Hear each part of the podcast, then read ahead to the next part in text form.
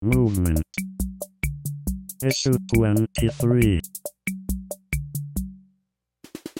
Personally, competitive surfing is dead to me. Winning a world title would be the highest feeling.